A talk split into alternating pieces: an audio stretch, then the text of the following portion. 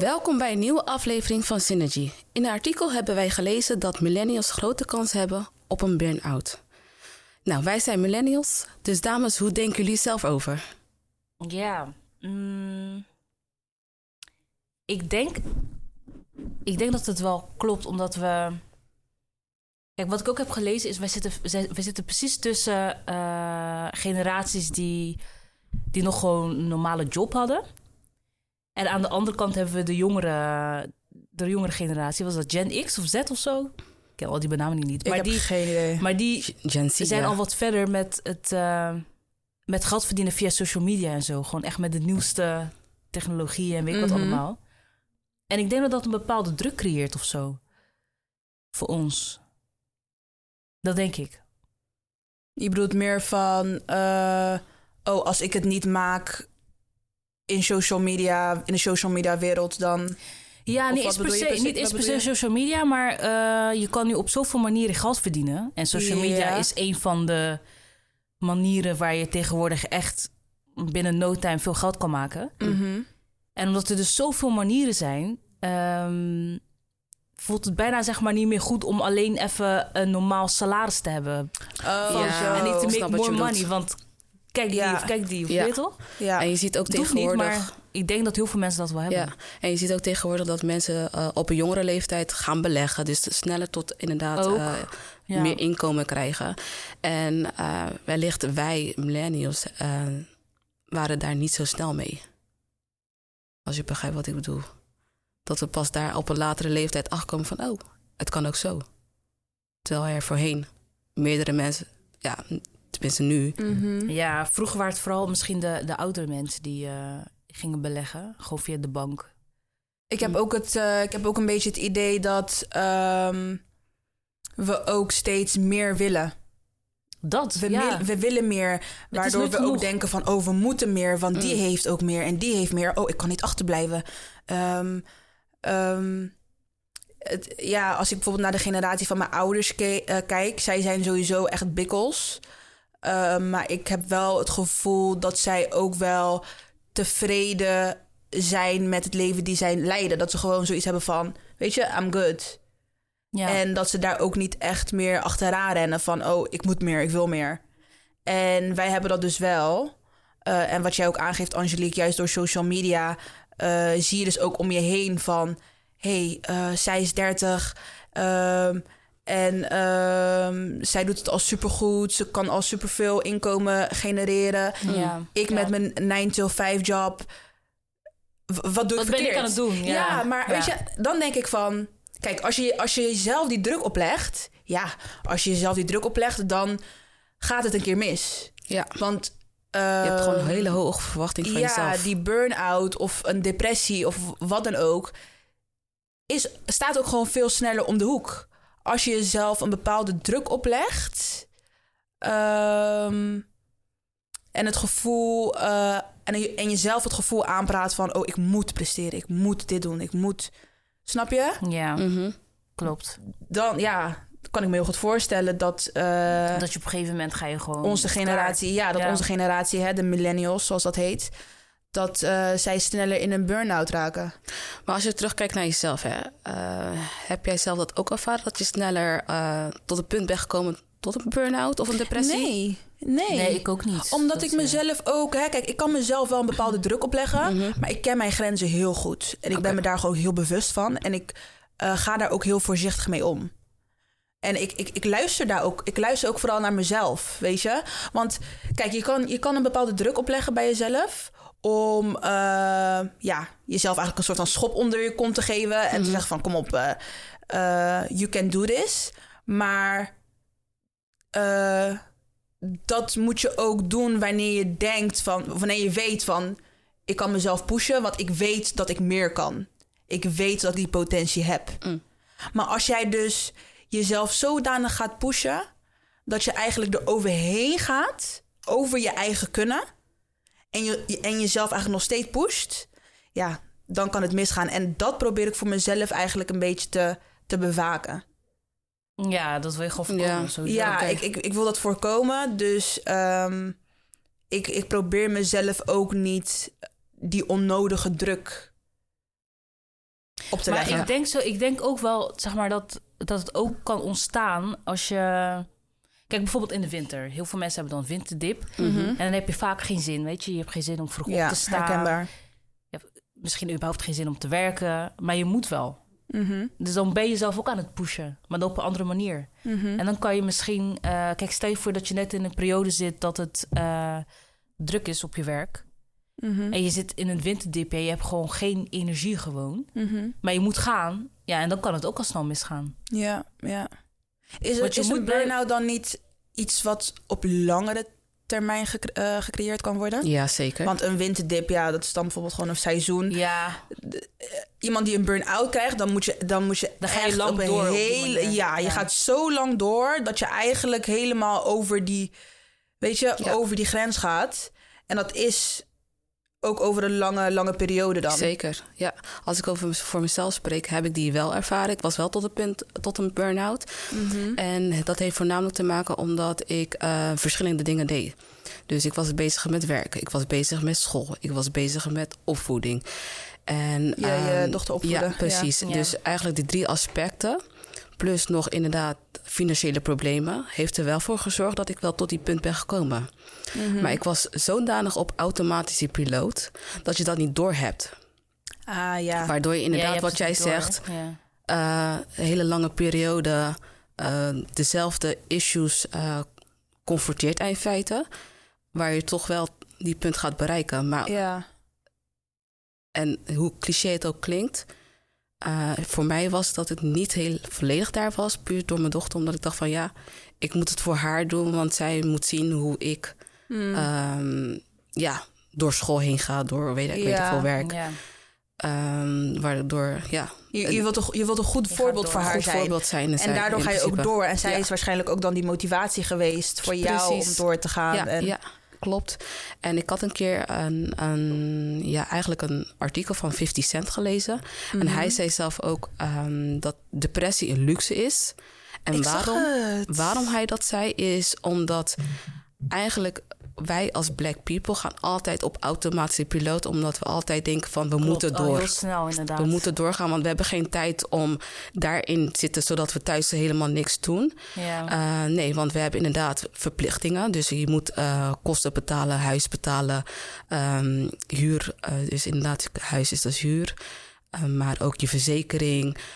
Mocht je kinderen hebben, moet je die natuurlijk ook eten kunnen geven. Mm-hmm. Dus vandaar dat wij dan niet in die depressie komen te zitten... want het is alleen maar doorgaan. Ja. Je hebt geen tijd om depressief te zijn. Je hebt geen tijd om, toch? Je hebt geen tijd om daaraan te denken. Je hebt geen tijd om heel de dag in bed te liggen. Want dat kan niet. Want wie gaat anders de huur betalen? Wie gaat anders voor je kinderen? Ja, wie gaat anders voor je kinderen zorgen? Dus hij geeft eigenlijk aan dat het een luxe probleem is. Ja. Ja, ik weet niet of het... Want het is mentaal. Kijk, ik denk wat luxe maakt is hoe je ermee om kan gaan. Dat is de luxe. Ja. Dus als jij in je bed kan blijven liggen... en je wordt gewoon doorbetaald... en je kan in die tijd gewoon recoveren... Kijk, dan is het misschien een luxe dat je even stil kan staan. Ja. En op het moment dat je gewoon door moet gaan... want je moet betaald worden, noem maar op wat je allemaal zei... Ja. En je moet gewoon door. Dan heb je wel je depressie. Alleen je hebt de luxe niet om stil te zitten. Nee, ja, precies. Ja. Ja. Ja. Ik denk, dus niet per se dat depressie luxe is... maar hoe je ermee om kan gaan. Ja. Eerder. Ja, denk ik ook wel inderdaad. Want hier in het Westen... als jij gewoon bij een bedrijfarts langs gaat... en die zegt, je moet echt even nu rustig aan gaan doen. Want je zit tegen een burn-out aan. Je bespreekt dat met je werkgever. Nou, dan kom je heel makkelijk tot een compromis van... dan ga ik nu even niet werken... en dan daarna begin ik langzaam weer een dag per week of weet toch? Ja. Even langzaam... Maar niet alle situaties heb je dat. Nee, dat is waar. Omdat je dus door en door moet gaan. Ja. Ja. Maar goed. Als millennials, Ik weet niet, ik snap het ergens wel. Ook kijk, ik heb het zelf niet meegemaakt. Jij dan wel, Mel, maar... Ja. Ik kan me ergens wel voorstellen dat ze wel een grotere kans hebben. Want wij zijn ook een generatie... Wij hebben ook jonge kinderen en zo. Klopt. Dus het is en hard werken en jonge kinderen. En er gebeurt ook heel veel op de wereld. Ja, dat en alles gaat gewoon heel snel op dit moment. Dat is het ook, ja. Het is gewoon, je hebt te veel hooi op je vork. Mm-hmm. En hoe was het voor jou om daaruit te komen dan? Wat heeft jou heel erg geholpen? Dat durf ik niet te zeggen of ik er volledig uit ben gekomen, eerlijk gezegd. Ik denk eerlijk gezegd dat ik alles een beetje verstopt heb. En nu komt het juist eruit omdat je inderdaad niet alles in één keer alle ballen moeten hoog houden. Mm-hmm. Nu zijn een aantal gedaald omdat je hoeft daar niet meer naar te kijken. Waardoor je nu beter kan confronteren met de dingen die je hebt. Dat je problemen beter kan confronteren bijvoorbeeld. Oh, zo je kan je problemen beter onder ogen zien. Ja, dat precies. Oh, oké. En dan daarna handelen. En daarna handelen ja. In eerste instantie was het inderdaad alle ballen hoog houden. Ervoor zorgen dat alles in goede orde wordt geleid. In goede banen leidt, ja. Ja, goede banen leidt bedoel ik. En nu heb je de rust. Waardoor je het wel kan kijken van oké, waar ligt het aan? Dat ik dat had. Hoe komt dat in principe? Je bent een beetje aan het reflecteren, maar je bent er toch niet helemaal over uit hoe je eigenlijk eruit bent gekomen. Of nou ja, dat het. Of ik überhaupt eruit ben gekomen, of moet ik het nog steeds. Maar is het dan niet nodig om bijvoorbeeld echt met een therapeut over te praten of zo? Heb je dat gedaan? Nou, ik heb inderdaad wel gesproken met de therapeut. Alleen had ik niet het idee dat deze persoon mij kon helpen. En dat heeft enigszins te maken omdat ik elke keer als ik uit zo'n sessie kwam, leek het alsof het allemaal verergerde. Oh, echt? Ja. En ik heb toen dan een besluit genomen om vervolgens het zelf op te pakken, het zelf op te lossen. Alleen durf ik niet te zeggen of het dan opgelost is. Want laten we ook even teruggaan, want hoe herken je een burn-out? Wat is een burn-out precies? En wat zijn de symptomen? Want dat kan jou natuurlijk wel helpen om voor jezelf te bepalen van heb ik het of heb ik het nog niet? Weet je, want als je niet weet wat de symptomen precies zijn, dan heb je ook geen idee waar je op kan letten of hoe je het kan herkennen. Snap je? Ja. Want ik snap wat je bedoelt. Ja. Er zijn gewoon verschillende. Er zijn wel verschillende symptomen. Want heel vaak hebben we mensen, want ik ken ook iemand in mijn omgeving en die dus een burn-out heeft gehad. En dan ga je gewoon heel lang door. En op een gegeven moment dan kan je bijvoorbeeld niet meer tegen daglicht. Dan je wordt alleen maar in het donker zitten. Je hebt gewoon helemaal nergens meer zin in. Je bedoelt dat je dan te veel prikkels krijgt of zo? Ja, te veel prikkels. Overgevoeligheid. Te veel prikkels. Je wilt gewoon in het donker in je kamer zitten. Je wilt niet met mensen praten. Je wilt gewoon heel erg op jezelf zijn. In bed liggen. Kijk, en dan... Dat kunnen symptomen zijn dat je denkt van... nee, maar er is iets niet goed. Ja. Nou, voor mij was het dat ik heel erg down voelde en bijna elke avond moest ik huilen. Nou, kijk, bijvoorbeeld dat. Dat waren mijn symptomen. Jij was heel emotioneel op die manier dan. Ja. En de reden dat ik alleen in de avond huilde, omdat dan mijn dochter mij niet kon zien dat ik ging huilen. Oh, wauw. Dus ik was heel bewust. Ja, bijna elke dag. Dus ik was heel bewust over haar emoties. Of tenminste, dat zij niet zag hoe haar moeder eraan toe leidde. Met alle aspecten die ik dus te maken had. En ook het verbergen van... dus eigenlijk het verbergen van mijn eigen emoties. Zodat het bij haar niet terecht zou komen. Ja. Mm-hmm. En daarmee ben ik dus eigenlijk naar de dokter gegaan, naar de huisarts. En aangegeven, luister, ik moet echt naar een psycholoog, een therapeut. Omdat ik me gewoon niet goed voel in mijn vel. Mm-hmm. Dus en vervolgens heeft me doorgewezen naar de therapeut. En die heeft dus... eigenlijk zo'n lijst gegeven. En om te kijken hoe ernstig mijn depressie was. Mm-hmm. Bleek dat ik super depress was. Want sorry dat ik je onderbreek. Ja. Want is er dan ook een super dunne lijn tussen depressie en een burn-out? Want kijk, een burn-out is denk ik echt als je overworked bent. Ja. Dus zodanig overworked dat je gewoon... op een gegeven moment is het gewoon dan. Je batterij is gewoon helemaal leeg en niets wat je doet kan ervoor zorgen om weer helemaal opgeladen te raken. En een depressie, ik heb het idee dat het heel erg vergelijkbaar is of zo. Ja, het is in de vorm van een depressie, alleen dat heeft wel meer met je werk te maken. Met hoe je jezelf pusht. Mm. Maar het is wel een depressie. Ah ja, oké. Ja. Ja. Dus jij kwam op een gegeven moment... Sorry. Nee, geen probleem. Is niet erg. Even voor mezelf even goed scheiden. Ja, maar goed dat je dat zegt. Want nu durf ik ook niet te zeggen of daar inderdaad of het een samenhang is, of het is twee aparte onderwerpen, depressie of burn-out. Ja. Maar als ze terugkomen naar mij, was ik gewoon, ik denk eerder een depressie dan een burn-out, denk ik. Mm-hmm. Maar goed, dat is mijn story. Je gaf natuurlijk ook aan dat het begon toen je het gevoel had, oh, ik moet echt alle ballen hoog houden. Ja. Je was en met je dochter bezig, je was en met werk bezig, en je was met school bezig. Ja. Hè, dus dan ben je eigenlijk ook een beetje overworked, waardoor je zoiets had van, oh, waar moet ik die energie vandaan halen? Had je dat of was het meer dat van... ook, ja. Ja, mm-hmm. Dat ook. Maar ja, net als wat ik zei, het is, ik kon niet anders dan doorgaan. Want dan had ik bijvoorbeeld of school moeten opgeven, terwijl ik in mijn 4e jaar zat. Dat vond ik ook een beetje jammer om dan je opleiding stop te zetten. En werk had ik nodig puur om mijn huur te betalen. Te surviven. Ja, en te surviven. Dus ja, ik kon niet iets opgeven. Ja, het kon eigenlijk wel, maar ik wilde niet. Ja. En ik wilde gewoon sowieso aan mezelf laten zien van het kan. En ook aan mijn dochter laten zien van het is mogelijk. Alleen ja, de sacrifice die je maakt is soms wel heel erg lastig om dat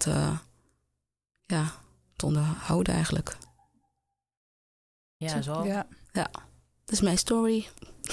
Maar het is wel heftig. Ja, en ik denk dat er zo heel veel mensen burn-out hebben of depressie en het eigenlijk niet durven te, te erkennen. Ja, kan ook, ja. Dat het zo is. En dat het oké is om een paar stappen terug te doen. Ja. Voor je eigen gezondheid. Ja, zeker. En want had je toen ook het idee, Mel, dat je jezelf moest afzonderen uit schaamte of zo? Nee, niet uit schaamte. Maar ik kon bijvoorbeeld met jullie die vriendschap niet meer aan, puur omdat ik al te veel met andere dingen bezig was. Ja. En af en toe zaten jullie leuk te appen met elkaar. En daarin reageerde ik al niet meer van, dit wordt mij te veel. Het werd je te veel. Mm, en ik wilde gewoon even... op een gegeven moment ging ik me afsluiten van de buitenwereld. Ik wilde ook niet te veel chillen. Ik wilde niet te veel met mijn familie omgaan. Want het werd me gewoon te veel. Mm. Ja, dat je jezelf eigenlijk gaat isoleren. Ja. Omdat het, En ik wilde ook geen last zijn voor anderen, inderdaad. Dat ik dan met mijn verhaal bij jullie kom neerleggen van... hey, ik zit hiermee. Want jullie zouden me ook niet kunnen helpen, eerlijk gezegd. Hmm. Want omdat jullie dat ook niet ervaren. Maar soms is wel, gewoon iemand waar praten, gewoon erover praten. Hè, misschien kunnen we concreet niet ervoor zorgen... dat die burn-out ineens weggaat of dat die depressie ineens weggaat. Maar het erover praten inderdaad... is denk ik wel altijd goed om te doen. Of dat wij als vriendinnen hiervan op de hoogte zijn. Mm-hmm. En dat we daar rekening mee houden. Ja, en dat we inderdaad rekening houden hiermee. En dat we jou dan ook misschien kunnen ontlasten met de kleinste dingetjes. Ja. Yeah. Snap je? Achteraf denk je daar natuurlijk wel naar. Stel bijvoorbeeld met Elijs en je dochter... je hebt even tijd voor jezelf nodig. Maar je hebt een kind, dus dan kan je moeilijk zeggen van... doei. Even oppassen. Dat wij dan even kunnen oppassen. Weet je, dat met mijn nichtje... dat ik even met Elisa en mijn nichtje... even naar de speelhal ga of zo. Zeker. Zeg maar in die kleine dingetjes... zodat jij ruimte voor jezelf hebt. Ja, dat klopt. Dat is ook vriendschap. En zo kunnen we er ook voor elkaar zijn. Maar als we het dan niet weten... want die dingen die je nu vertelt... ik strik daar nu wel een beetje van. Omdat ik... ja, weet je... ik heb toch geen besef. Nee, maar dat is ook zo. Ik ben ook... heel erg in mezelf. Dat merk ik ook gewoon in de loop van de jaren. Is dat iets beter geworden. Mm-hmm. Maar in die tijd was ik heel erg op mezelf van... nee, ik kan dit zelf doen. Ik heb geen hulp nodig. En niemand kan me toch helpen. Want hun ervaren toch dat probleem ook weer niet. En in de loop van de jaren...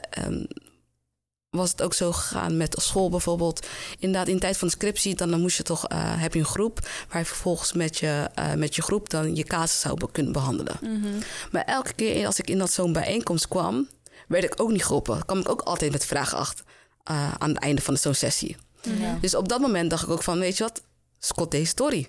Ik doe het wel zelf. Mm-hmm. En zo ging ik elke keer met elke situatie die ik had... alles toepassen. Toepassen, ja. Ook inderdaad met therapie. Dus ook nu met school. En ook zo eigenlijk met alles... in elke situatie waar ik in belandde... ging dat zelf toepassen inderdaad. Ja. Met vriendschap, met familie. Van I got this. Ja. Ook in mijn huisje bijvoorbeeld, zelf verven. Ik doe het wel zelf, ik heb geen hulp nodig. Mijn kamer opnieuw renoveren, ik doe het zelf, geen hulp nodig. Ja. Dus, en dat is denk ik iets van kleins af aan bij mij. Misschien geïmplementeerd, ik heb geen idee. Maar dat is of, ik moet dit zelf kunnen. Ja. Vandaar dat ik ook niet echt de hulp binnen liet komen. Maar ook, ik ben ook niet echt iemand die veel over mijn eigen gevoelens praat. Mm-hmm. En vandaar dat ik ook alles heb ingeslikt van mezelf. Dan ben je gewoon alles je eentje aan het incasseren. Ja. En iedereen om je heen, die weet niet wat jij doormaakt. Nee, inderdaad.